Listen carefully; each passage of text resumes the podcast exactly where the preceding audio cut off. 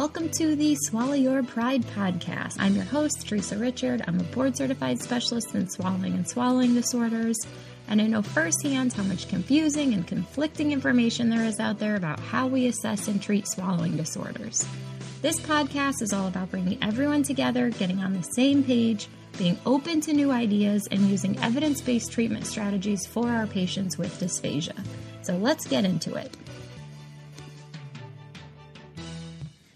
Hello, everybody. I am so grateful to be here. This is such a cool thing that we're doing. Um, so, first of all, let me introduce myself. My name is Theresa Richard, and I am board certified in swallowing disorders. So, I am pretty deeply entrenched in the medical SLP world. Um, I'll also give you my disclosures now. Um, I do have a podcast called the Swallow Your Pride podcast. Um, I also have a membership site that provides education, mentorship, and ASHA CEUs called the MedSLP Collective. Um, and then I also own a mobile FEES company called Mobile Dysphagia Diagnostics. So um, I do get a salary or I do get paid through those those three ways.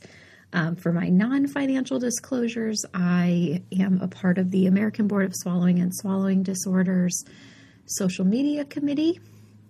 Um, yeah, so I think that's it for my disclosures. Um, oh my gosh, I want to thank Vanita so much for asking me to be on here. This is just the coolest thing ever.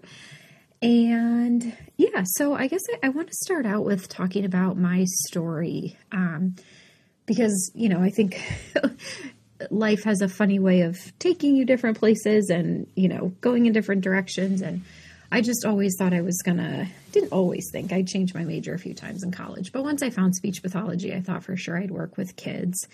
And I thought I'd work in the schools. And I even did a master's thesis transcribing, doing language transcriptions. And so I, I just thought that was the way I was going to go.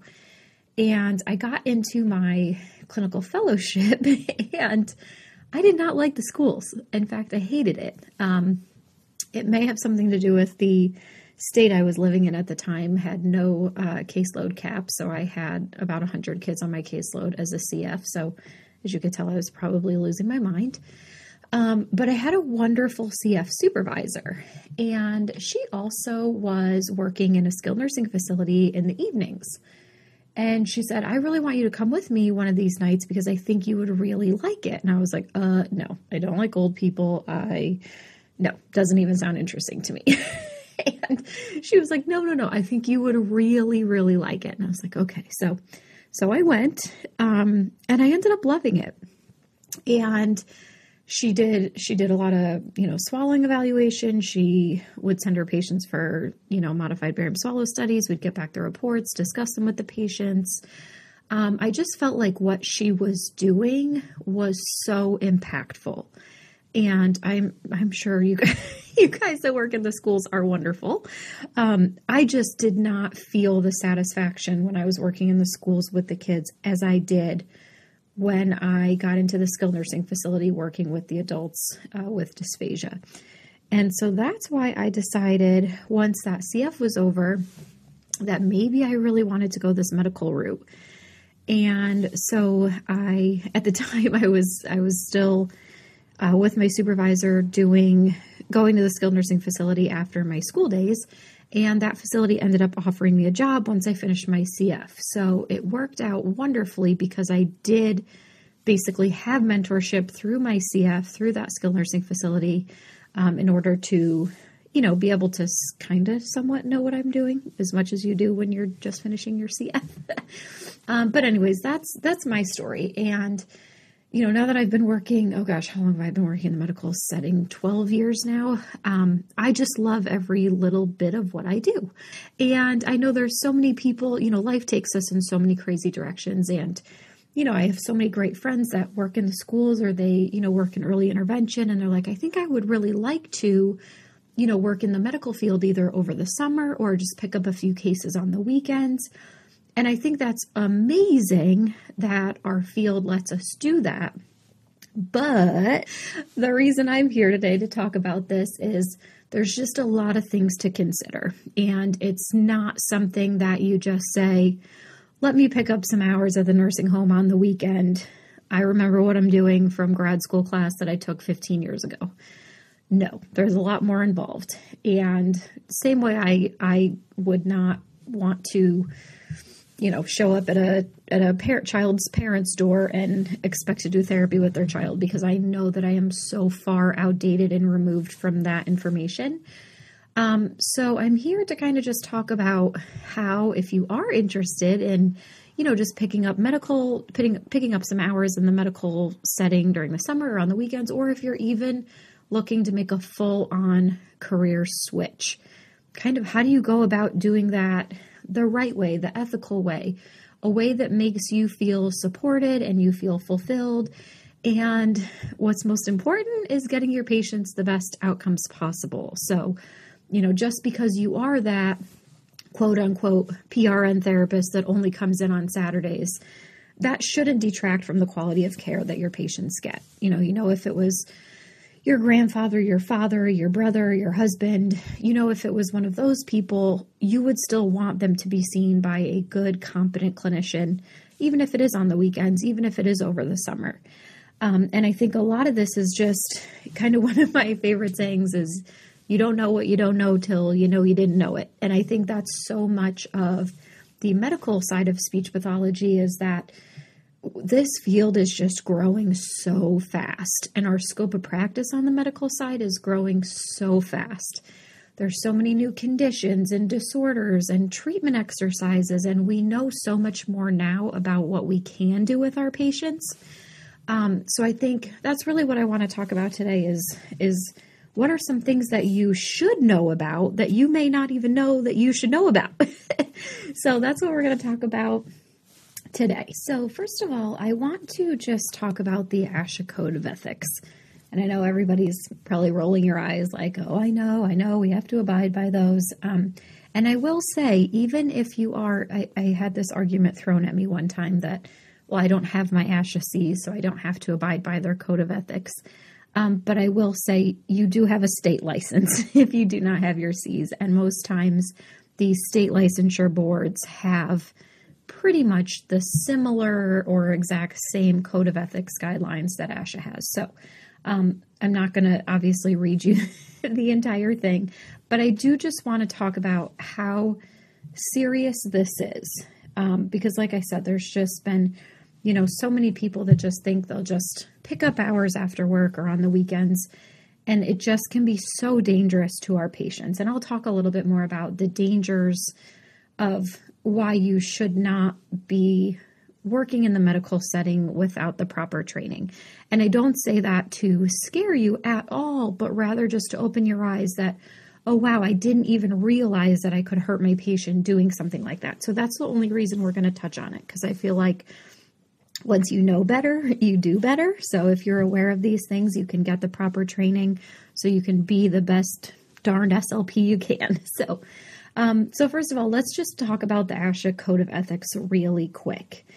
And one of the the main principles, principle of ethics 1A, is that individuals shall provide all clinical services and scientific activities competently. Principle of Ethics 2A Individuals who hold the certificate of clinical competence shall engage in only those aspects of professions that are within the scope of their professional practice, and competence, considering their certification status, education, training, and experience.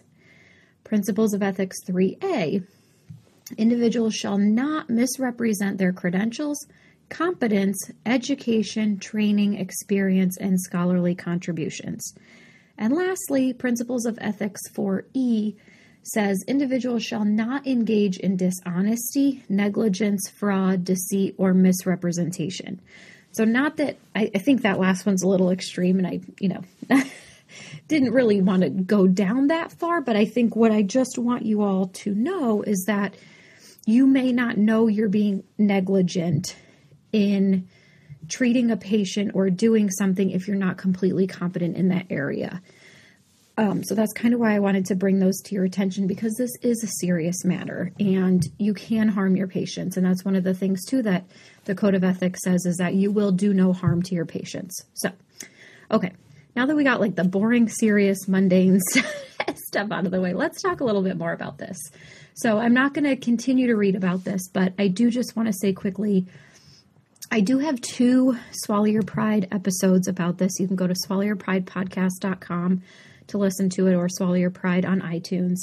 They're episodes 16 and episodes 88, and they are both about how to get into the medical field the right way. And the other one is um, another wonderful girl that I know that um, she actually did transition to the medical field the right way. So kind of just everything that she learned, and and it did take her a good two years to do that. And I'm not sure that you know she's doing. She has an incredible private practice now and is doing some really wonderful things, offering some really great services. So not that it needs to take you two years, but um, just wanted to to have you listen to those episodes too if this topic really does inter- does interest you. So, first of all, I kind of just want to talk about the settings that you could work in because I think so many of us get, um, you know, really. Every, every setting has its downfalls. Every job has its downfalls. Every position has its downfalls. And sometimes, if you get stuck in one setting, you may think that's the only opportunity for you. And I know plenty of people that have taken a job in one medical setting and just hated it and despised it and didn't really realize what the options what the other options were. So I want to just talk about those because they are all so drastically different and what you're going to need to know about just basically the knowledge, the type of patients you're going to get and unfortunately I hate to say it but the billing. Um, so that's a huge piece too is knowing how to bill for your patients, bill for them ethically. Um, that's a huge thing that's going on in our in our skilled nursing facility world right now. There's a whole new payer status that went into effect on October 1st. A whole new payer system, sorry, that went into effect on October 1st. And it's good because it is getting patients the therapy and the treatment that they need and it is not tied to the amount of therapy minutes that they get, which is what the old system did, which a lot of big companies were fraudulently billing really large, ridiculous amounts of minutes for patients that couldn't tolerate it. So the change is good, but it's important for you to know that. Let me just go through these uh, different settings a minute. The first one, obviously, which is probably the most advanced in the amount of knowledge that you need to know, is working in a hospital, more specifically in an ICU. So, again, not something that you couldn't ever do. It just requires a lot of training and a lot, a lot, a lot of mentorship. Um, I'll talk about mentorship a little bit and kind of how you can go about getting that, what what makes good or bad mentorship. But especially in hospitals, they have very strict um, guidelines in place, basically. They have very strict policies. And even if you're switching from one hospital system to another hospital system, their policies may be very different. So that is something to be really, really, really aware of. And a lot of hospitals require their SLPs to have different competencies. And let me talk quickly about what a competency is versus a certification. So, a competency just means that you have done the training, you've gotten the education, you've had a mentor show you, you've been signed off by someone that is extremely experienced in this area, and you are now deemed competent. So, something like that would be FEES training. So, in order to um, become competent in FEES, you need to obviously attend education courses, ASHA CEU courses. Um, you need to get passes under supervision by a mentor. Um, some states have different regulations, some do not. But basically, once the mentor believes that you can perform this procedure independently and competently, then you're deemed competent. Um, and that can be the same as, um, you know, placing a speaking valve. Some hospitals have rules and regulations regarding that competency, um, changing a TEP. Um, so, yeah, so those are just things to be aware of that the hospital may want you to have competency in or provide the training for the competency for that. So um, that's, like I said, obviously the most um, advanced setting and just the information that you have to know. If you're in the ICU, you'll see patients on ventilators um, that have trachs. So it's so important to know how all that technology works and, most importantly, the impact it has on the anatomy and physiology of your patient. Uh, so we'll talk a little bit more about that in a minute. Um, but next we have kind of the skilled nursing setting, and this is where my heart is. I just love skilled nursing so much. Um, but this can be, there's a very wide range of patients in skilled nursing. There's some that are still pretty stinking sick. Um, and sometimes, just if they're hospice or if they're palliative care, they don't wish to go back to the hospital for more treatment. So sometimes you will see some really, really sick patients in a sniff. Some sniffs do have vent units. Um, and then there's some sniffs that are you know, borderline assisted living facilities. You know, the patients are up and walking around, walking and talking, and they may just be there for a short term rehab stay for a broken knee. Um, you know, something simple. I say simple, nothing's really simple, but um, in, in that context, it can be. So there's a wide variety of, wide range in the skilled nursing facility. Um, next, we have the home health setting. And I have so many friends and colleagues, and I, and I love this, that didn't realize how fulfilling and gratifying working in home health can be. I did a short stint in home health um, a few years back, and same thing. I just I loved it. I just thought it was so fulfilling in that you actually get to see the patient in their home environment, how they're using the techniques and strategies that you're talking about with them, um, and carrying them out in their everyday life. So home health can be extremely fulfilling. I will say that on the flip side, it may not be the best setting for you if you're just starting out in the medical setting because you are completely on your own. So you are going out to a patient's house and you are by yourself and you are in charge of, you know, directing the plan of care. Uh, there's lots of paperwork with home health, um, but you are in charge of, of creating everything basically and on your own. You know, sometimes in these hospital, most of the time in the hospital setting, in the skilled nursing setting, you'll have other SLPs around. You'll have a mentor, things like that, which we'll talk about. But um, home health, you're usually pretty, pretty isolated. So uh, that's one thing that I want you to keep in mind that, oh, it may sound awesome that the hours are flexible. I can drive my own car, go see patients in their homes, but um, just know that it, some agencies will provide you with a mentor or another SLP to kind of bounce ideas off of, but it's really not a setting that you just want to start with on day one. So, um, and then lastly, there's, you know, outpatient and private practice setting, which, you know, a lot of hospitals have outpatient centers where, you know, the patients are now living at home, but just coming back for, you know, aphasia therapy or cognitive communication therapy, even dysphagia therapy. Um, so these can be great settings too because there can usually be other SLPs that work in these settings as well. Um, so just wanted to go through those with you just to kind of open your eyes to what the different settings are that may interest you. And also because depending on which setting, really, if you're more passionate about working in one of those settings, that's going to help to tailor kind of what sort of education, foundational background knowledge you should have, what sort of ASHA CEU courses you should take. So I think that is important to go through. So I hope that wasn't too boring. Okay, so now I want to talk about the different conditions in which you would treat if you worked in the medical setting. Um, so I think number one, most people kind of always think of dysphagia and swallowing, and I will definitely talk about that a lot more.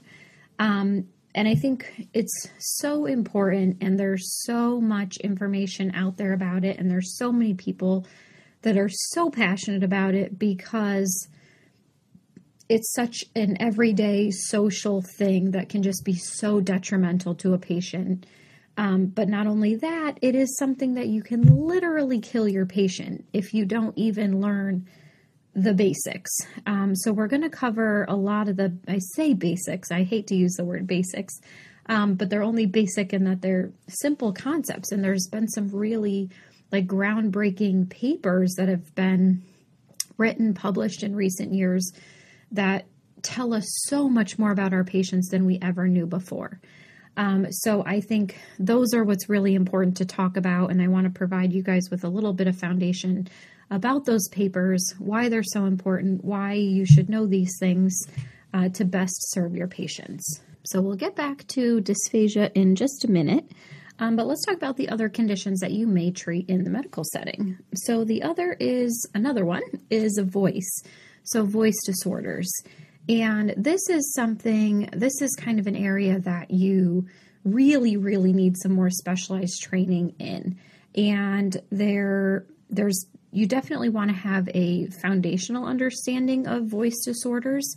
Um, but re- what's really so important is that for a lot of these patients, they if they do have a diagnosed voice disorder, they need to go see an ENT first before we just start throwing vocal exercises at them.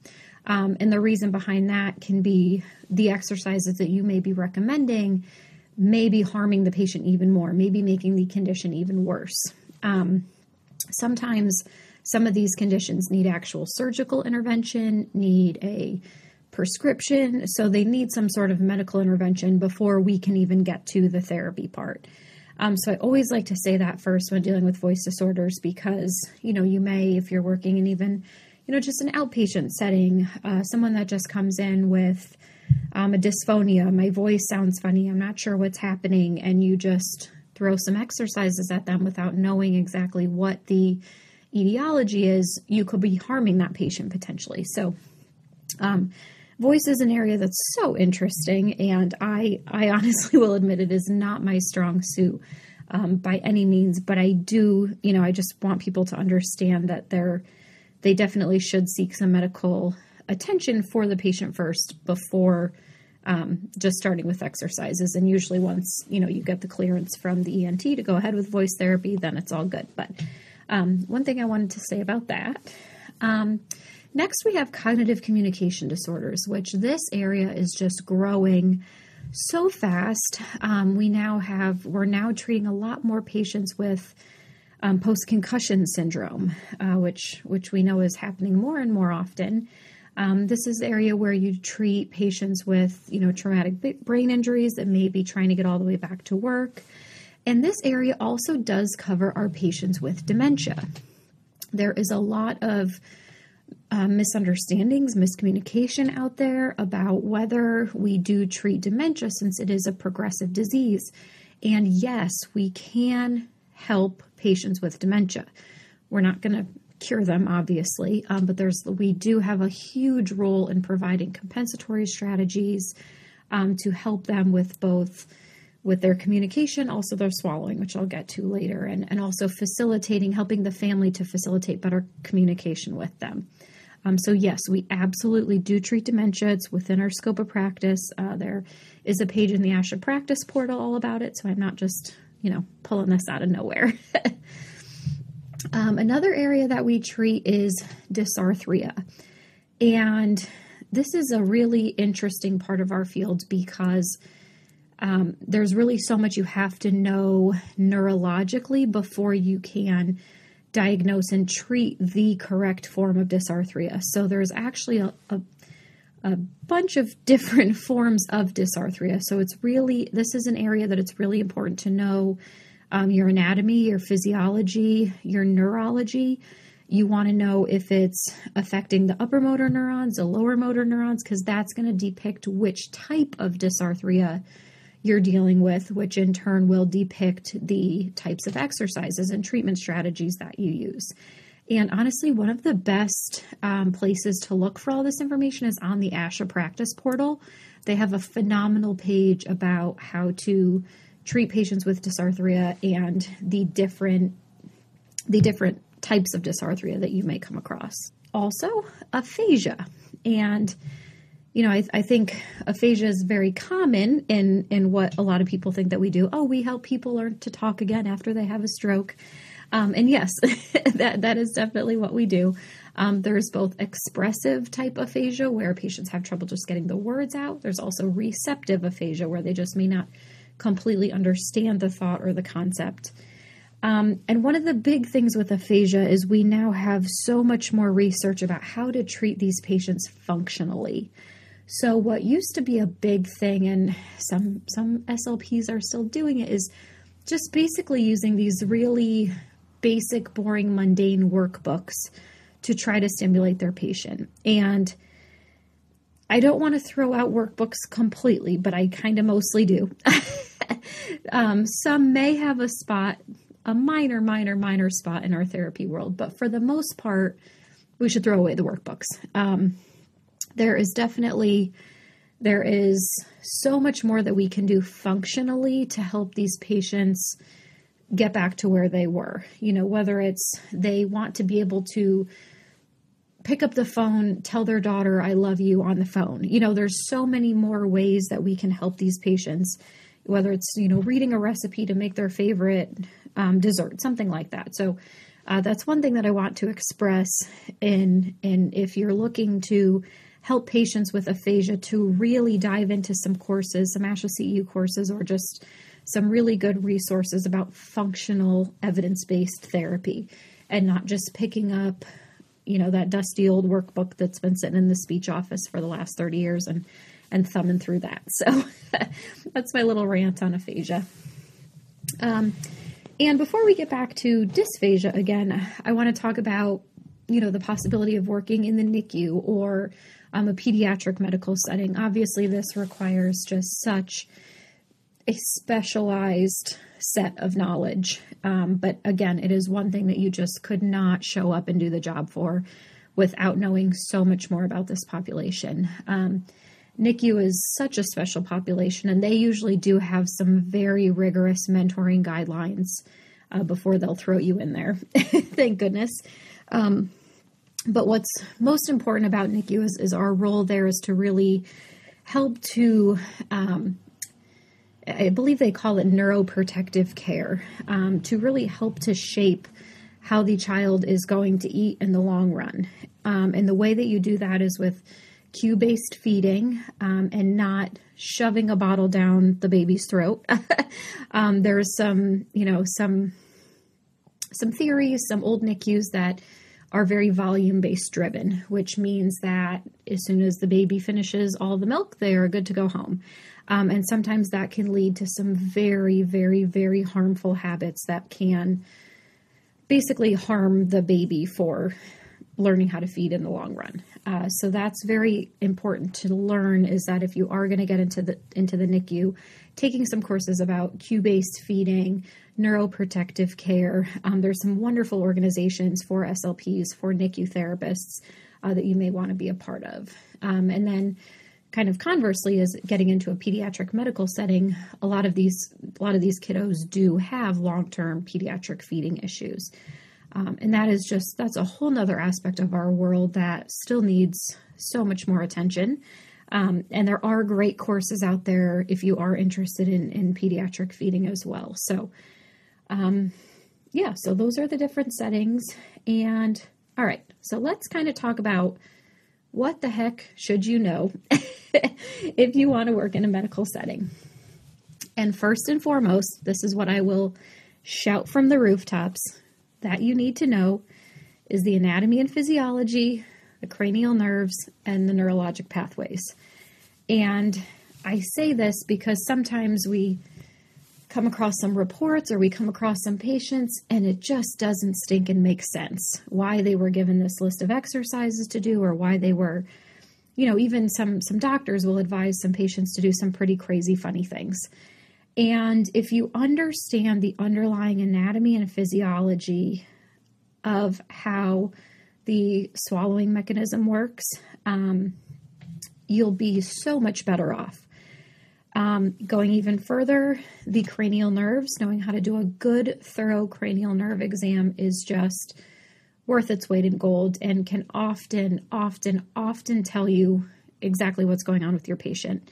Um, a lot of times these can lead to further referrals. A lot of times we are the frontline person that notices these cranial nerve deficits, and then we make the referral to a neurologist or a doctor who says, "Oh yeah, crud, they definitely did have a brainstem stroke." So, um, the amount of stories I could tell you of SLPs being the first person to determine this, um, it's there's a lot and then really just as boring as it may sound as much as you really maybe don't want to go back to quote unquote school um, knowing the neurology is going to help set you up for success so so much.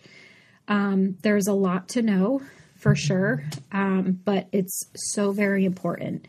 And there's even you know there's some professors or some researchers out there that i've spoken to that says sometimes just knowing the underlying neurology and knowing how that neurology is impacted by different conditions can basically just set the treatment plan for your patient.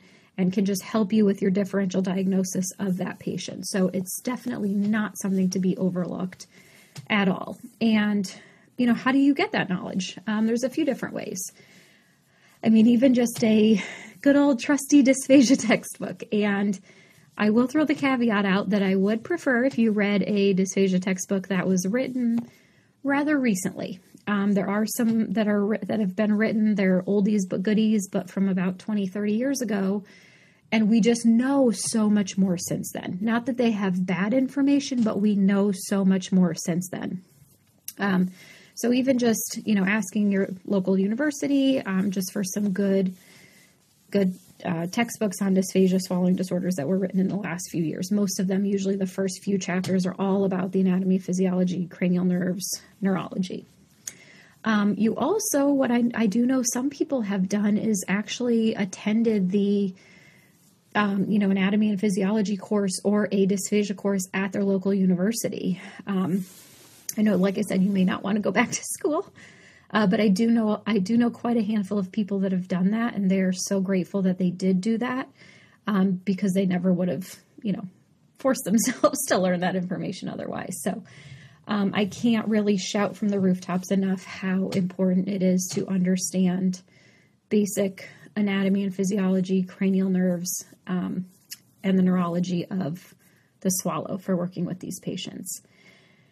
Um, I also will say, going even further, it is also very important to know, even beyond that, how the respiratory system works, how the cardiac system works. A lot of these things can be impacted by the swallow, and some some people just don't know that. Um, we we didn't go to med school, um, and I don't know that you need to go to med school, but I do think you know you need to understand the different body systems and how your recommendations, the exercises, the thickened liquids, the diet modifications that you're making can all impact different body systems. So you may be helping to cure the fact that the patient may not be aspirating anymore, but you can be causing harm to another body system. You can be dehydrating them or there's there's a myriad of different things that could happen, but I encourage you to learn a little bit more about their impact with other body systems other than just looking at the little voice box. All right, so let's kind of talk about some big, big topics that you should know about if you're going to work in medical SLP land. Um, there is there's two papers actually, uh, the predictors of pneumonia that were written by Dr. Susan Langmore, um, and these papers are are just incredible in our field, uh, landmark papers really, and you know it, it's it's a controversial topic in our field. Is aspiration bad? Uh, that depends. Um, do we want our patients aspirating every single bite or sip that they take? That depends. Um, we do have some research from Dr. Susan Butler that aspiration is completely normal in a healthy adult. So you or I could be walking down the street drinking some water and we're aspirating it and it's no big deal. It's not causing any harm to our body. However, we have our patients that are very acutely ill, some in the ICU, and an incidence or two of aspiration for them can mean a very serious repercussion. So it's it's so important to know how aspiration can affect your body and how the body actually does develop pneumonia.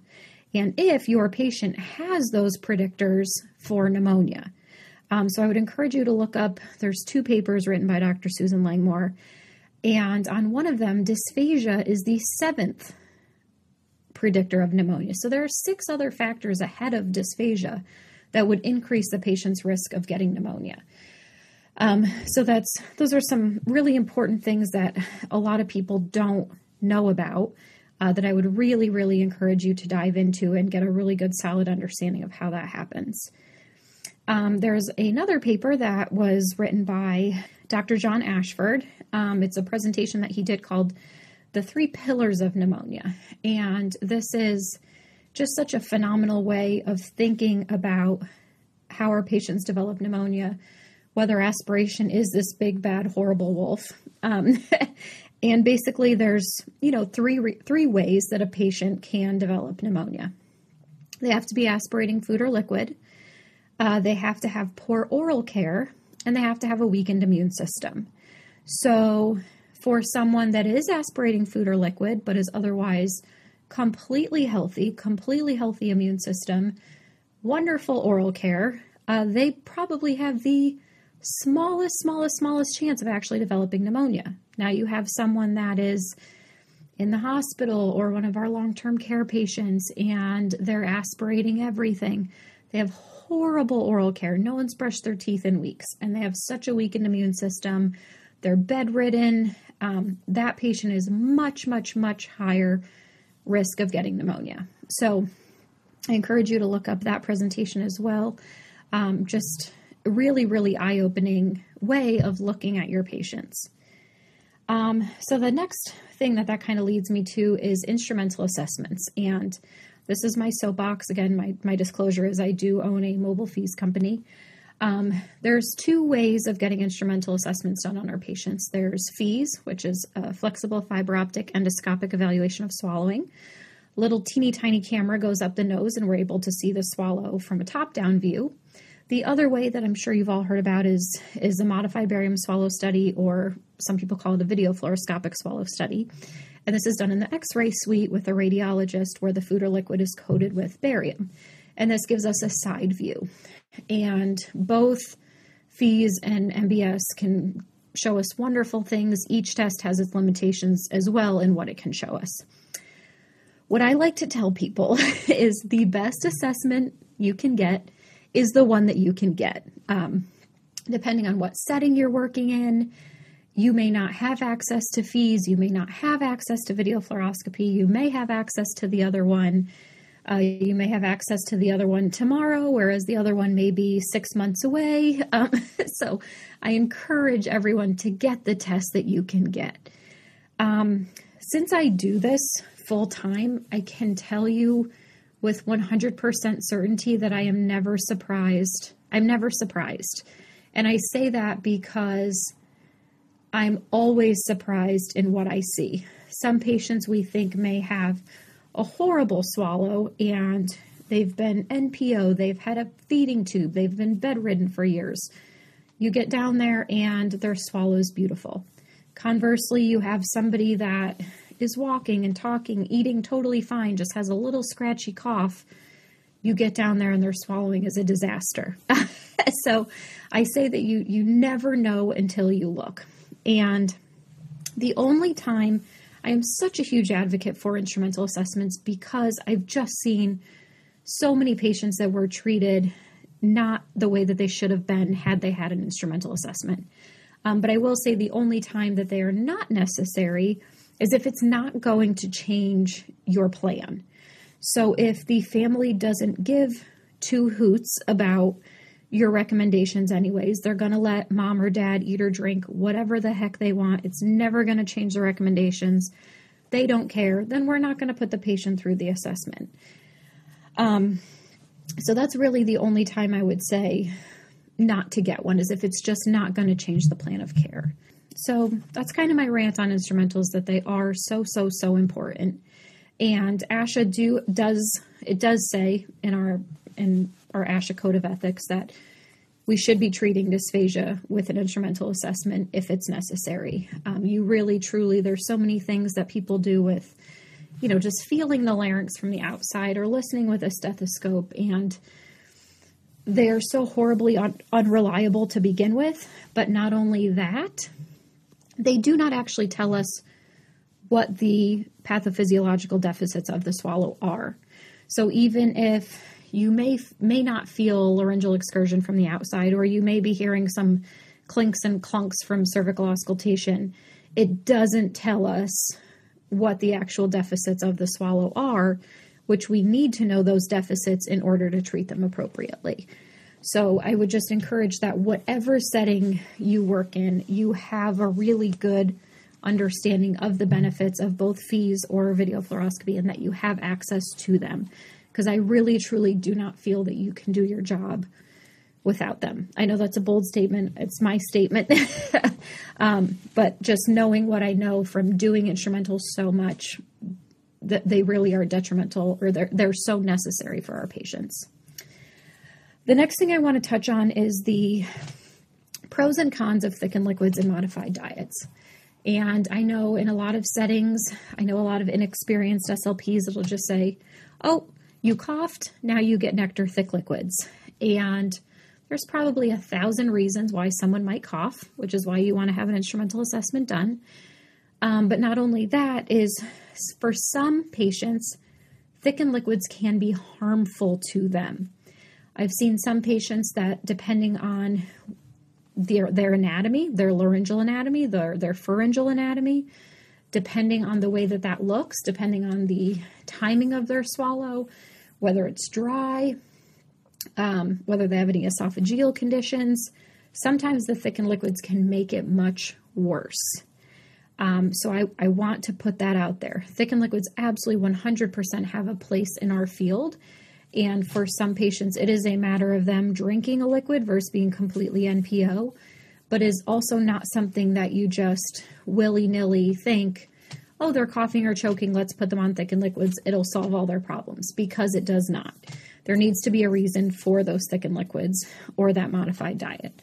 Again, some patients um, putting them on a puree diet may be more harmful than if they were to just eat solid foods. Uh, so these are all things to just be aware of. If you're, you know, walking into a skilled nursing facility for your first shift this weekend, uh, don't just put everybody on thickened liquid. So make sure that you have an instrumental assessment to understand the reasoning why that may happen. Like I said, these are just kind of some things that I really, some really soapbox issues for me, but not only that, they're really issues that if you understand the foundation behind them, it really helps to guide your treatment better, helps for you to become a stronger clinician, helps for you to advocate better for your patients, and ultimately have a better relationship for your patient where you'll get better outcomes with them. I'm not going to get into actual dysphagia treatment exercises today, but um, we actually uh, kind of the the way of thinking about it is compensatory versus rehabilitative. So, almost for the longest time, we were just compensating for our patient's dysphagia. So, you're coughing, you get thickened liquids, tuck your chin down, and now you'll be fine. Um, but we actually don't do that. That's not always true. Um, a chin tuck is not always the answer either. For some patients, it can actually throw the food or liquid into the airway. Oh, but what I, what I was saying was that the difference between compensatory strategies and rehabilitative. We now have so many more exercises that we can do that actually can improve the swallow. Um, so instead of just banishing your patient to a lifetime of thickened liquids or even a feeding tube, we do have so many more evidence based exercises and treatment strategies that we can actually essentially fix a patient's swallow now.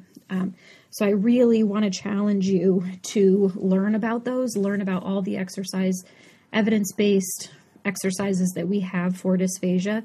Learn them, do them with your patients. Don't just rely on these compensatory strategies um, and send your patient on their way. Of course, the compensatory strategies do have a place, um, but if you can actually help get your patient off of doing those strategies, then you should do that. So that's kind of my soapbox about all these dysphagia issues.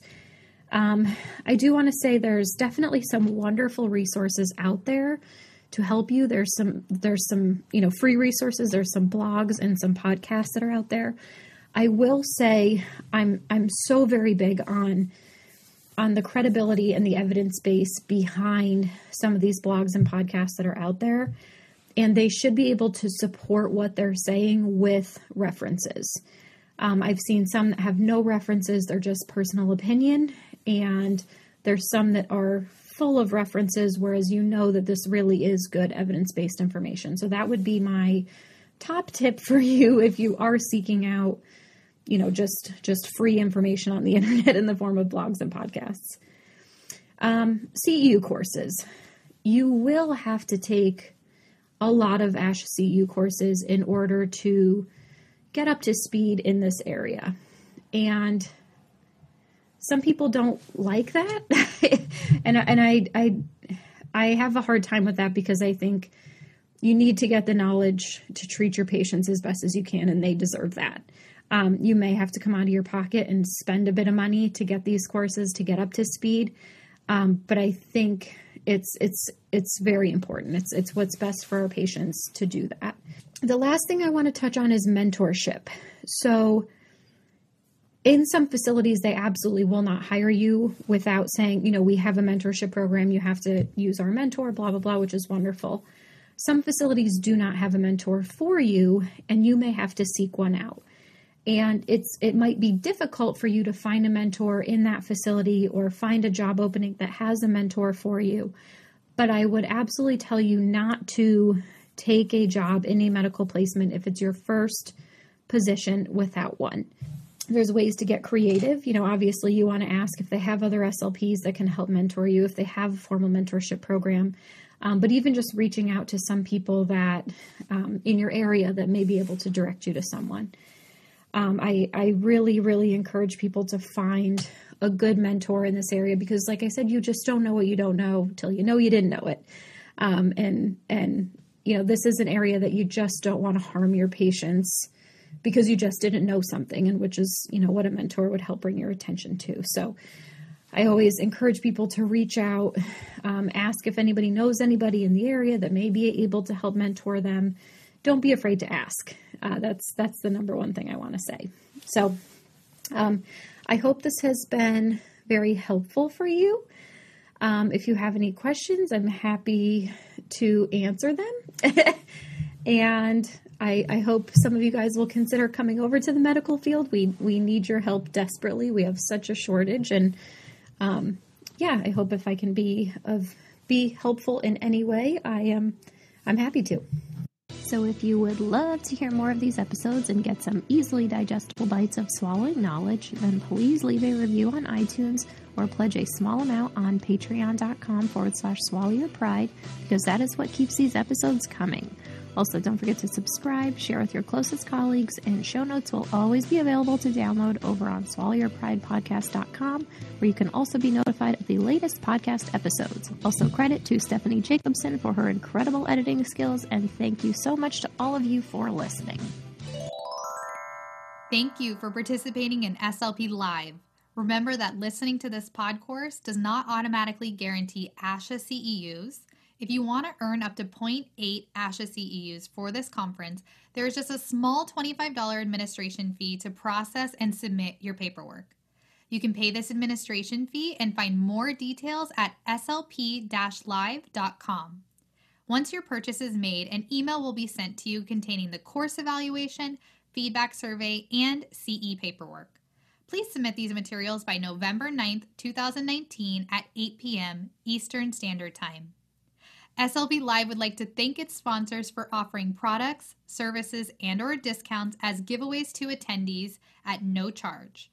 You can see a list of these sponsors on the SLP Live website.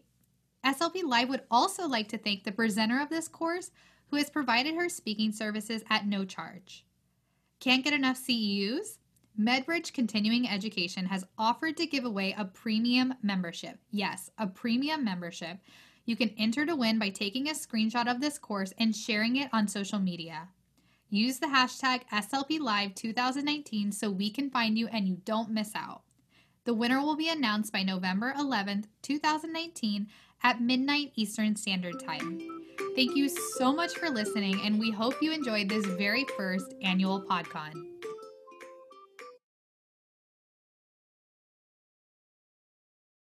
Hello. All right, Theresa. Hello, Benita. How are you? This is the coolest thing ever. I'm so glad the captions worked, but I loved yes. hearing your tips and tricks. You like did an amazing job. Oh, thank you. Obviously, I'm super passionate about it. So. and it's cool to get the like medical SLP perspective, you know, thrown into the mix as well. Yeah, yeah. Awesome. Thanks so much for inviting me. Yeah. So we had uh we had a question. We have like a comment and a question. Uh okay. Chris said that you did a great job. It was a great presentation. Oh, thank, you. thank you, Krista. he also asked your thoughts on vit- Vitalistem or VitalStim. VitalStim. Okay. Um so I do have a disclosure in that I am an affiliate for Amp Care, which is a similar product to VitalStim. I will say I do know people that I personally do not use Vital VitalStim, but I do know people that have that do use it and they really do find good outcomes with their patients. The important thing to remember is it's just a tool, it's just a modality. So you have to have the perfect type of patient to use this modality on. Where we get lost is some people will just set it and forget it, we call it. Um, just strap electrodes on somebody, crank up the current, and wonder why if it's helping the swallow. Um, that's not what it's used for. There's very specific parameters for a very specific patient. So, do I believe it can help that specific patient population? Absolutely. It just has to be used in the in the right way. So, yeah, great way to put that. I didn't see any other questions. We'll kind of hang around to see if any other ones come in. Uh, did you mention like any Facebook groups during your presentation? I don't think I heard any. So would you mind sharing any that? Yeah, I don't think I did. Um, I I do run the Med SLP newbies group. Um, so if anybody's interested, I just post a lot of you know just kind of facts, research facts. Um, a lot of people just kind of ask really simple questions. But what I do love about that group is we have a lot of like high level mentors in there too that just love mentoring people that are kind of new to the Med SLP side as well. So um, if you're interested, yeah, we'd love to have you. Great. Yeah, that'll be really helpful, I'm sure. And then another question that I had was um, can you get like your maybe like top one to three CEU courses or trainings, if you can remember them on the top of your head, that you would refer people to start you know start at so i would say number one hands down which is a very difficult course to get into but they're actually expanding rapidly and making a lot more courses is mdtp it's the McNeill dysphagia therapy program. And i think the reason i love that is because it can be used in any setting. So it can be used in acute care skilled nursing home health outpatient. And i think just the way that it's presented it helps you understand everything from like a neuro perspective all the way down to um, really just patients' wishes, because um, that's kind of a lot of what we deal with. Is you know we we see what we think is best for the patient. We make the recommendation. The patient doesn't want to change their lifestyle. It affects their quality of life, and so there's so many factors pulling at this. And I think that course is just really good at working with where we're at um, and using what we have to improve the patient's swallow. So that's a great course. Um, like I said, AMP Care is another um, electrical stimulation course. What I love about that course, though, and what I talked about in the podcast episode, is the like entire beginning four six four to six hours of that course is like the most extensive anatomy and physiology and cranial nerve review. Um, and the way that they present it is just very easy to understand. So I recommend people take that course just to get a really good cranial nerve review. Um, and then what's another one that's really good? Oh, crud.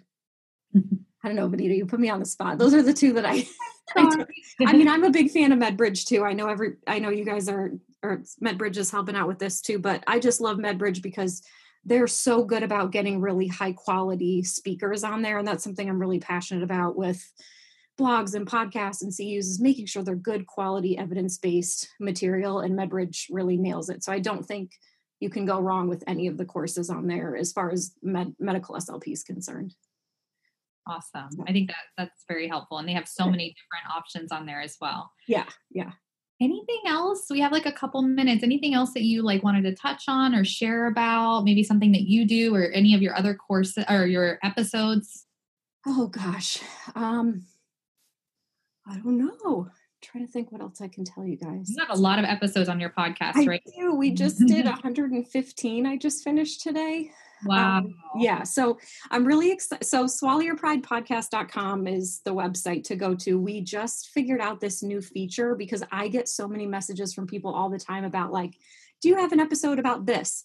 So now we actually built out this search feature where you can just type in the search like trach and vent and it'll pull up all the episodes that cover that. I know. I'm so pumped. I'm gonna be talking to you about that separately. yeah, yeah. It's gonna totally save my sanity, my assistant's sanity, everybody's sanity. So um, so so that's what I'm really excited about too, because I know there's, you know, like a few different topics where we dive into that on certain episodes and and it's just not listed in the title. So um and I will say all of the episodes also come with show notes Um, so because people always email me like, what was that reference that someone mentioned? They're always in the show notes. So download the show notes first before you email me and ask me which reference that was. So Oh, that's great. So do will there be show notes for this as well? Yes. Oh, yep. awesome. Perfect. Yes. And this will be up tomorrow, like starting tomorrow. Um okay. I well, sorry, we probably should have talked about that. But yeah, tomorrow is, is October 30th. And so um, Asha had required us to hold off on posting on our podcast until tomorrow. So tomorrow yep. should be the day you guys have access to any audio recording if you want to listen to this again. Perfect. All right. I thought there was another question that just came in. There was. Oh, good. Oh, you're right. There was. I'll read it to you. Hey, Theresa, thanks so much. This was so great. In terms of mentorship, mentorship, would the mentor have to be at the facility itself? So, you know, that's a great question um, because I believe the short answer would be no. Um, it, it's nice to have, and I believe actually the ASHA requirement is that they do have to come I'm talking about your CF. I'm sorry, you're probably just asking like a mentor in general. Do I think a mentor in general needs to be at your facility? Absolutely not. However, the caveat is if you are brand, brand, brand new to medical SLP or to like an acute care hospital, you absolutely should have somebody on site just to help with, you know, I think like like I said, like um, you know, speaking valves and things like that, showing you kind of that stuff. But um, if you have someone in the hospital that can help you with that kind of training, um, any type of mentor in the field. You know, I know I mentor girls across the country. I say girls because it, I literally just have women right now, but um, but yeah, you absolutely don't need somebody in your facility just to. I've got a whole bunch of different people that I'll just bounce ideas off of, or what am I seeing with this patient, or what do you guys think we're seeing, or who's the proper doctor to refer this to. So, um, don't think you need someone to be in your facility unless you're brand brand new and need to learn the actual basics and the foundation. Great tip. Yeah all right i don't see any other questions so we can go ahead and uh, wrap up. Thank you so much for doing this, this awesome. thank you so much for doing it. It was so fun. And um, have a wonderful night and thank you guys. We'll see you tomorrow for the last day. All right. Thanks Benita. Bye. Bye